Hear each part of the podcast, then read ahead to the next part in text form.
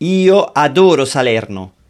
È una città che ha tantissimo da dire e da raccontare e che inspiegabilmente si trova ancora molto al di fuori dei circuiti turistici, nonostante sia la porta d'accesso alla costiera malfitana, nonostante da qui si possa raggiungere comodamente il sito archeologico di Pestum, Nonostante possegga una lunga passeggiata sul lungomare che culmina in una graziosa spiaggetta, nonostante il centro storico sia rustico e affascinante, nonostante possiamo ammirare gioielli barocchi come la cripta del Duomo o la chiesetta di San Giorgio, nonostante qui si trovi il giardino della Minerva, un orto botanico attivo sin dal Medioevo e che è legato alla scuola medica più antica d'Occidente, la Scuola Medica Salernitana, uno spazio di tranquillità con un suggestivo paesaggio sulla città che si affaccia verso il mare, dove ci si può godere degli infusi realizzati con le erbe coltivate nello stesso orto. Sì, ho voluto semplificare raccontandovi brevemente quali sono le caratteristiche che più mi affascinano di questa piccola ma grande città, che davvero va molto oltre i punti di interesse che vi ho voluto elencare rapidamente. Però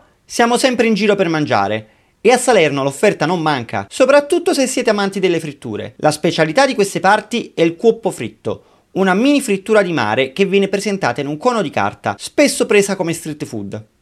Ma non è di pizza che dobbiamo parlare?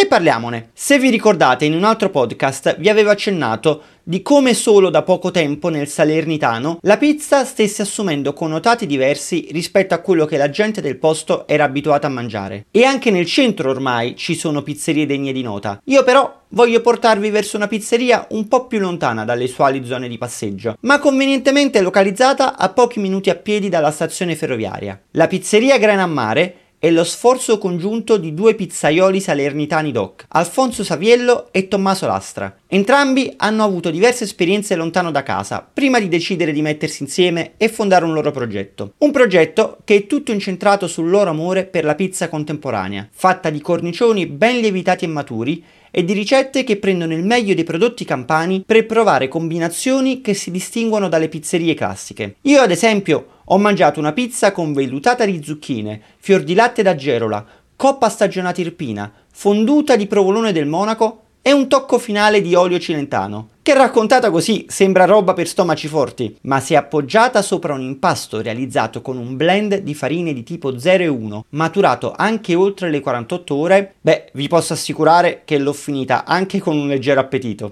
C'è molto di più da gustare in questa pizzeria e non solo tra le pizze. Il menù è bello ricco e variegato e va assolutamente sperimentato in una serata di condivisione tra amici. L'intero concetto del locale è molto moderno, lo si percepisce dal design, ma si evidenzia soprattutto nel servizio di un bartender che vi suggerisce anche un buon abbinamento tra la pizza e i cocktail. Il fascino di Salerno è rustico e antico, ma ciò non vuol dire che le innovazioni non si possano portare anche qua.